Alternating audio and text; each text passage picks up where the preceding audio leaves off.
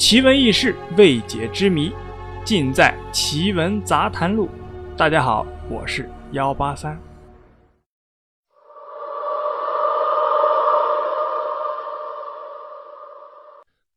第六是四一计划。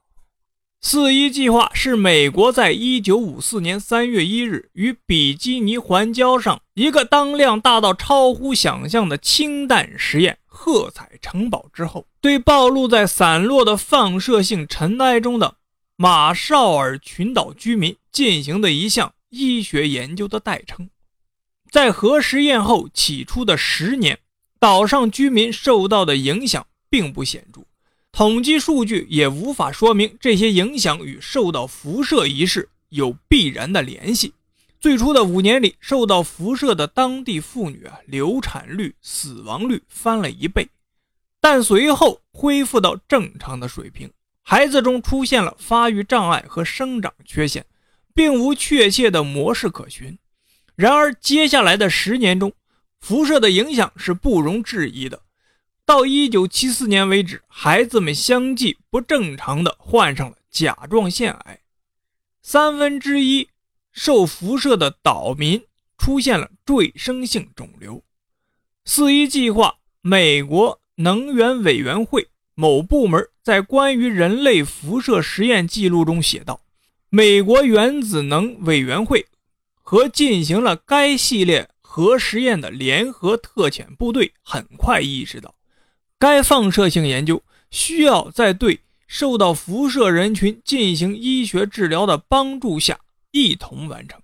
美国能源部的报告同样认为，现在美国能源部医疗计划的双重目的，让马绍尔群岛居民认为他们是辐射实验中的小白鼠。第七是 M.K. Otter 计划，是美国中情局的一项。精神控制研究的代号。这项研究由科学情报处进行，始于二十世纪五十年代初，并至少在六十年代末仍在继续。有许多发表了的证据显示，这项计划暗中利用多种药物及其他方法来控制人的精神状态，改变其大脑的机能。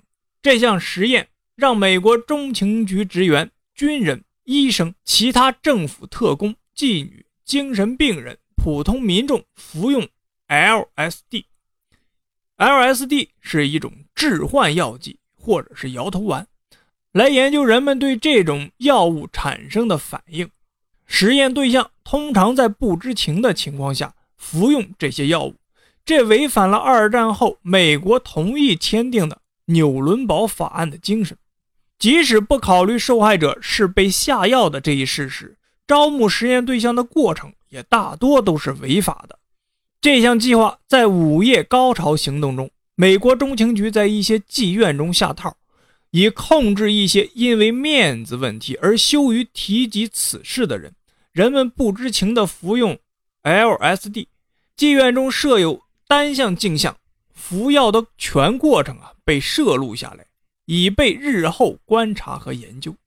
一九七三年，美国中情局局长查理·德海默斯下令销毁所有的这项计划的文件。依照命令，中情局大多数关于此计划的文件都被销毁了。第八是凡厄计划。南非的种族隔离军队于二十世纪七十年代和八十年代间。强迫白人男女同性恋士兵接受变性手术，并强迫其中的许多人进行化学性阉割、电击以及其他丧尽天良的医学实验。虽然掌握不到准确的数字，但是据前种族隔离军队的外科医生估计啊，在1971年到1989年间，军医院中已经进行了900多例。性别重塑手术，这只是军队中抹除同性恋的绝密计划的一部分。由于牧师协助的心理治疗师把军营翻了个遍，以找出疑似的同性恋士兵，随后将他们分别送往军队的各个精神治疗单位，其中主要送往一家位于比勒陀利亚边上的二十二号病区。那些不能用药物、厌恶疗法、激素疗法等极端精神疗法治愈的士兵，则被进行化学性去世，或是进行变性手术。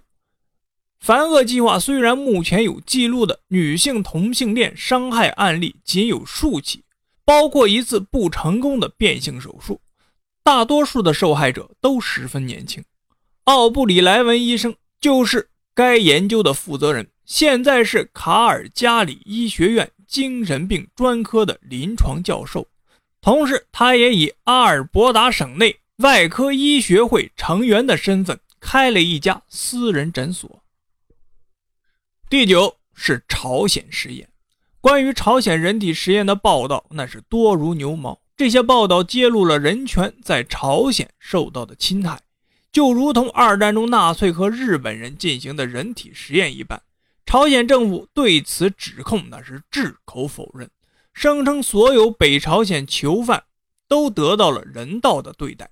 一名在朝鲜曾入过狱的女囚控诉了五十名健康的。女囚是如何在被挑选出来后食用毒性白菜的？虽然吃了菜的女囚在不断的绝望的哭喊，他们人人都不得不食用这些白菜。五十名女囚在经过了二十分钟的吐血和肛门出血之后，最终全部死亡。拒绝食用这些东西，便意味着他们或他们的家人都会遭到报复。全月曾为二十二号集中营的警备负责人。是这样描述的：在配备有毒气、窒息性气体和血液实验设备的实验室中，三到四个人，他们通常是一家人，在这里会成为实验对象。在体检过后，密封室关闭，毒气从管子中注入室内，而科学家们则在玻璃的另外一边观察实验状况。全月称曾亲眼见过由双亲。一子一女组成的家庭在窒息气体中毙命，而父母拼上了最后一口气，也要试图通过人工呼吸来拯救他们的孩子。